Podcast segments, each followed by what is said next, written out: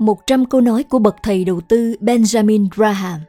Benjamin Graham, sinh năm 1894, mất năm 1976, được coi là người sáng lập ra trường phái đầu tư giá trị, người thầy có ảnh hưởng lớn đến cuộc đời của nhà đầu tư chứng khoán huyền thoại Warren Buffett. Ông còn là một nhà kinh tế học, một doanh nhân, giảng viên đại học và là nhà đầu tư chứng khoán nổi tiếng người Anh Mỹ. Ông đã hợp tác cùng với David Dodd xuất bản cuốn sách phân tích chứng khoán nhà đầu tư thông minh là một người theo chủ nghĩa thực tế, bán cho những người lạc quan và mua từ những người bi quan. Thị trường là một con lắc mãi mãi dao động giữa sự lạc quan không bền vững, khiến cổ phiếu trở nên quá đắt, và sự bi quan phi lý khiến chúng trở nên quá rẻ. Trong khi một xu hướng hiển thị trong quá khứ là một sự thật, thì một xu hướng tương lai chỉ là một giả định nhà đầu tư thông minh không bao giờ được dự báo tương lai chỉ bằng cách ngoại suy quá khứ. Vì lợi nhuận mà các công ty có thể kiếm được là hữu hạn, nên mức giá mà các nhà đầu tư sẵn sàng trả cho cổ phiếu cũng phải hữu hạn. Định giá cao kéo theo rủi ro cao. Hoạt động đầu tư là một hoạt động sau khi phân tích kỹ lưỡng, hứa hẹn sự an toàn về tiền gốc và lợi nhuận tương xứng các hoạt động không đáp ứng các yêu cầu này là suy đoán. Điều duy nhất bạn có thể tự tin khi dự báo lợi nhuận của cổ phiếu trong tương lai là hóa ra bạn có thể đã sai. Sự thật duy nhất không thể chối cãi mà quá khứ dạy chúng ta là tương lai sẽ luôn khiến chúng ta ngạc nhiên, luôn luôn. Và hệ quả có quy luật lịch sử tài chính, đó là thị trường sẽ gây ngạc nhiên một cách tàn bạo nhất cho chính những người chắc chắn nhất rằng quan điểm của họ về tương lai là đúng. Hãy giữ khiêm tốn về khả năng dự báo của bạn sẽ giúp bạn không mạo hiểm quá nhiều vào một quan điểm về tương lai có thể trở nên sai lầm.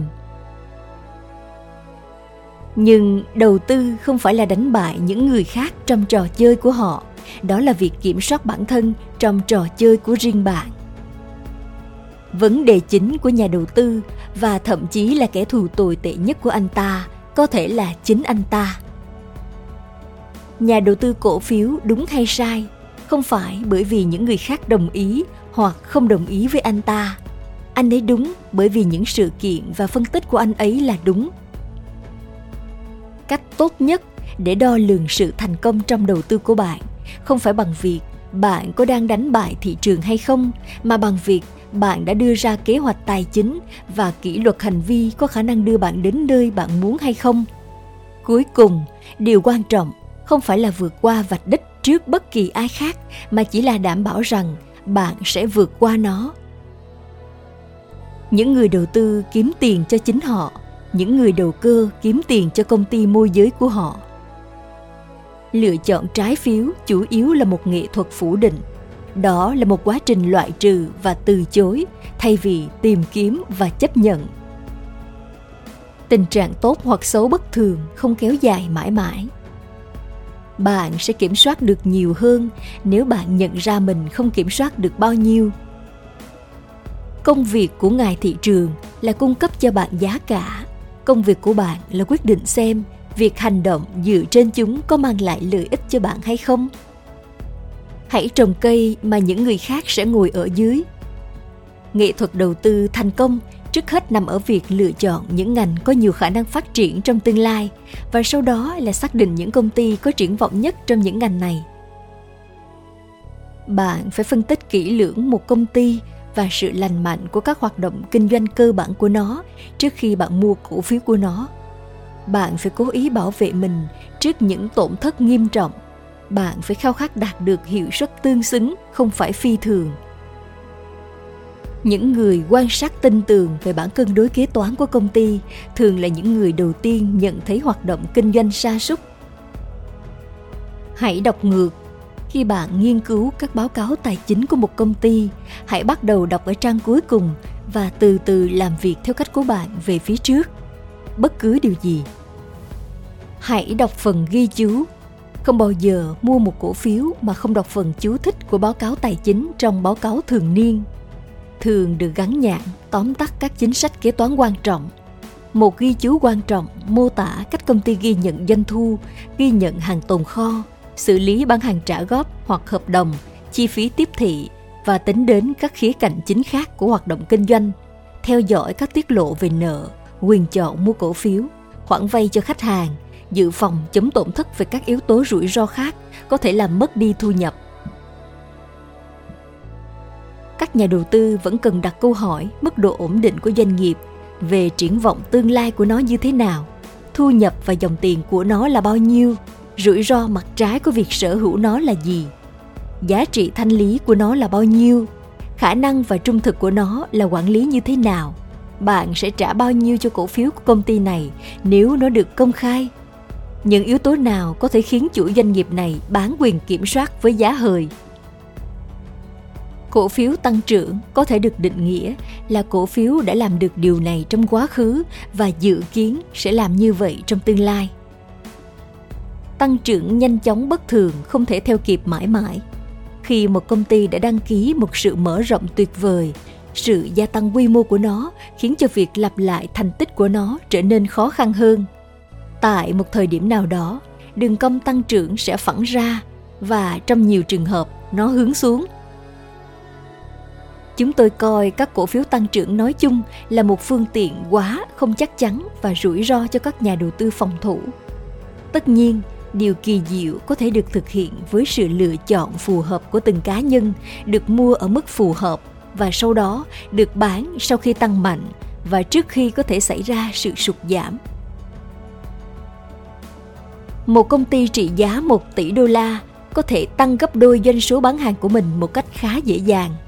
Nhưng một công ty trị giá 50 tỷ đô la có thể quay đầu tìm kiếm doanh nghiệp 50 tỷ đô la khác ở đâu? Cổ phiếu tăng trưởng đáng mua khi giá của chúng hợp lý, nhưng khi tỷ lệ giá trên thu nhập của chúng vượt quá 25 hoặc 30, tỷ lệ này trở nên tồi tệ. Yêu cầu cơ bản đối với nhà đầu tư thông minh là khả năng chống lại sự nhạt nhẽo của những người chào bán cổ phiếu phổ thông mới trong thị trường tăng giá.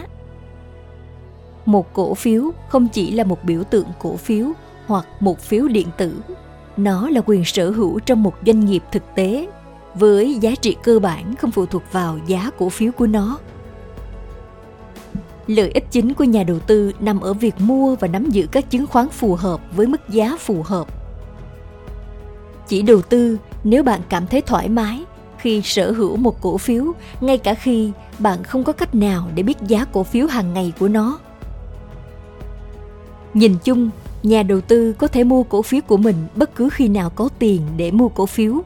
Ngoại trừ khi mức thị trường chung cao hơn nhiều so với mức có thể được chứng minh bởi các tiêu chuẩn giá trị được thiết lập tốt. Mua rẻ, bán đắt.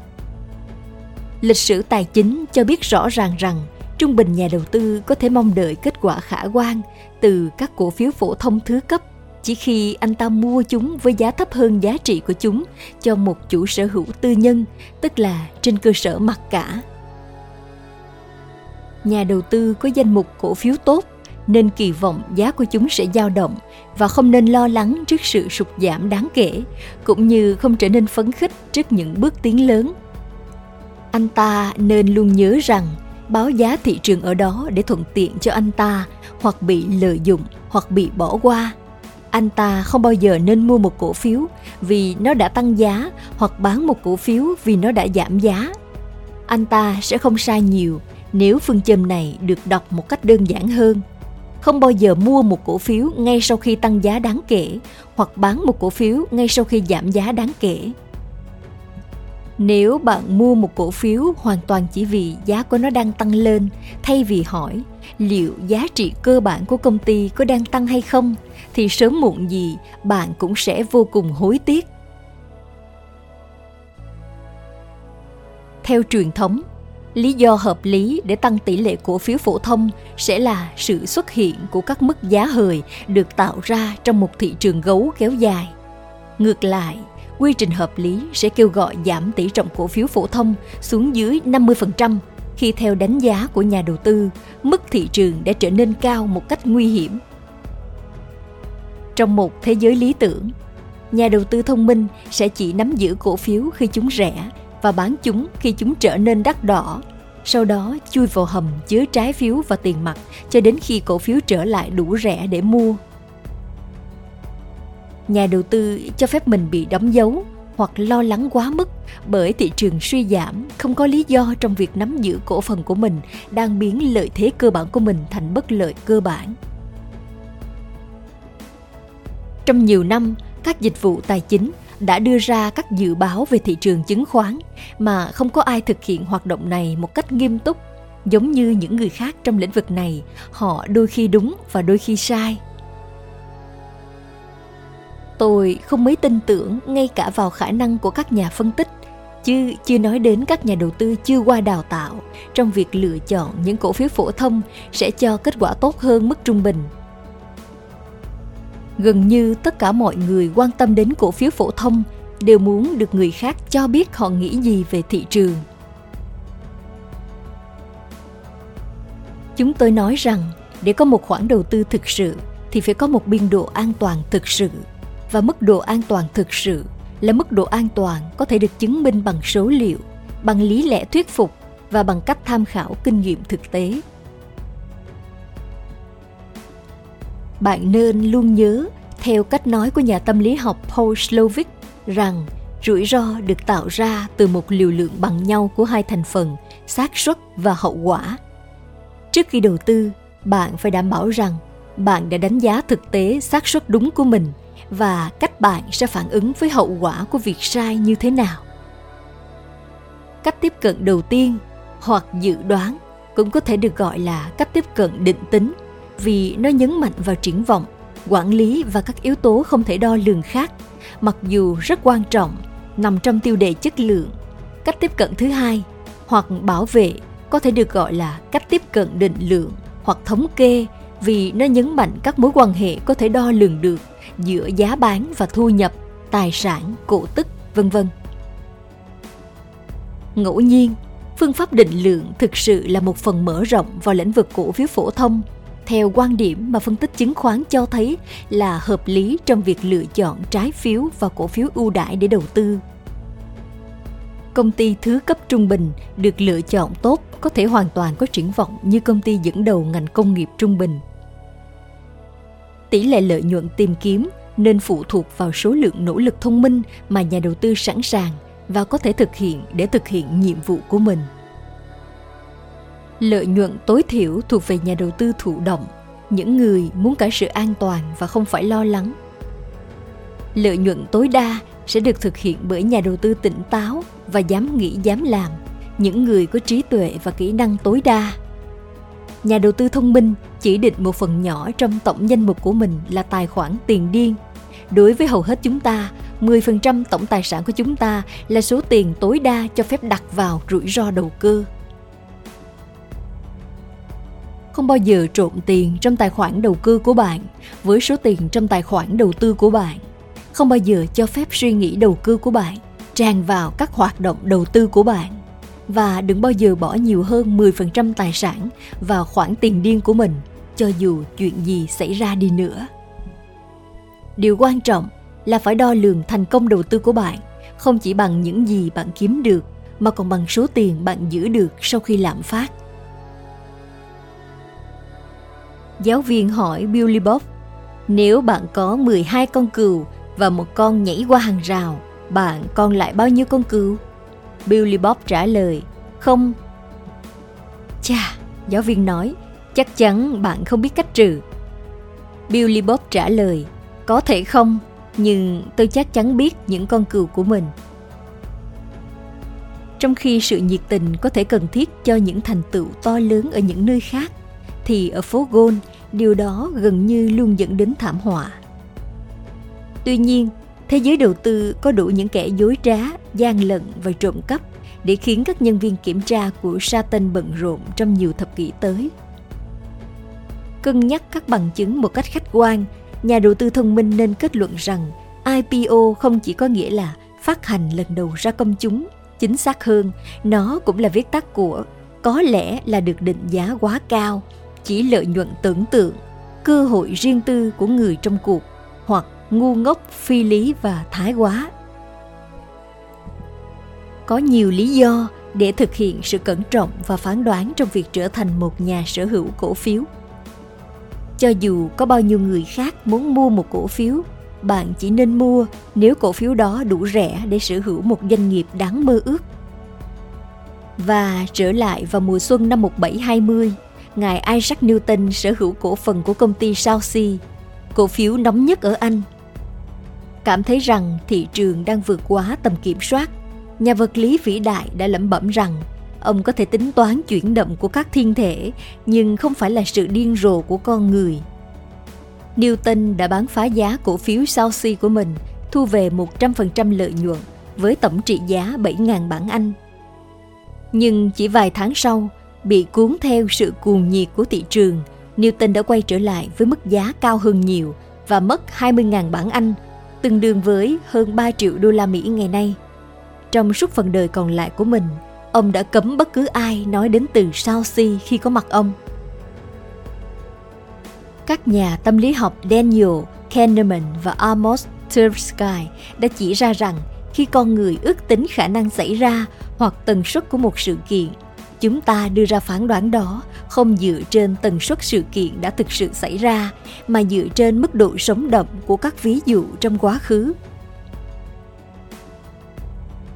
Triển vọng rõ ràng về tăng trưởng vật chất trong một doanh nghiệp không chuyển thành lợi nhuận rõ ràng cho các nhà đầu tư. Tương tự như vậy, các nhà đầu tư đã rất vui mừng khi kiếm được 11% trên chứng chỉ tiền gửi ngân hàng CD vào năm 1980 và rất thất vọng khi chỉ kiếm được khoảng 2% vào năm 2003. Mặc dù họ đã thua lỗ sau lạm phát, nhưng đang theo kịp với lạm phát bây giờ. Nhiều người hoài nghi, đúng là như vậy, có khuynh hướng bác bỏ toàn bộ quy trình đọc biểu đồ giống như chim tinh học hoặc thuật chiêu hồn, nhưng tầm quan trọng tuyệt đối của nó ở phố Gôn đòi hỏi những kỳ vọng của nó phải được kiểm tra cẩn thận ở một mức độ nào đó. Trước mắt, thị trường là một cỗ máy bình chọn, nhưng về lâu dài, nó là một cỗ máy cân. Những người không nhớ quá khứ bị lên án để lặp lại nó. Gợi ý, bạn nên cân bằng lại 6 tháng một lần, không hơn không kém, vào những ngày dễ nhớ như năm mới và ngày 4 tháng 7. Mỗi công ty nên có một thành tích lâu dài về việc trả cổ tức liên tục bởi vì rất ít nhà đầu tư có gan bám vào cổ phiếu trong một thị trường giảm giá. Mọi người nên giữ tối thiểu 25% trong trái phiếu. Tấm đệm đó sẽ cho bạn can đảm để giữ phần tiền còn lại trong cổ phiếu, ngay cả khi cổ phiếu trở nên tệ hại.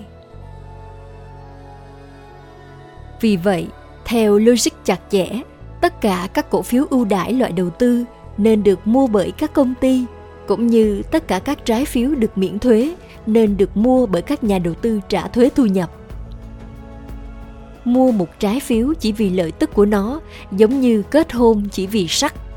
Nếu thứ thu hút bạn ngay từ đầu cạn kiệt, bạn sẽ thấy mình tự hỏi, còn điều gì nữa? Khi câu trả lời là không có gì, vợ chồng và những người giữ trái phiếu đều có trái tim tan vỡ. Nhưng trong các trường hợp khác, việc cho phép quyền chuyển đổi về sự tồn tại của chứng quyền mua cổ phiếu có thể làm giảm một nửa hoặc nhiều hơn thu nhập rõ ràng. Khi các nhà đầu tư từ chối cổ phiếu của các công ty thứ cấp, mặc dù những cổ phiếu này được bán với giá tương đối thấp, họ đang bày tỏ niềm tin hoặc lo sợ rằng những công ty đó phải đối mặt với một tương lai ảm đạm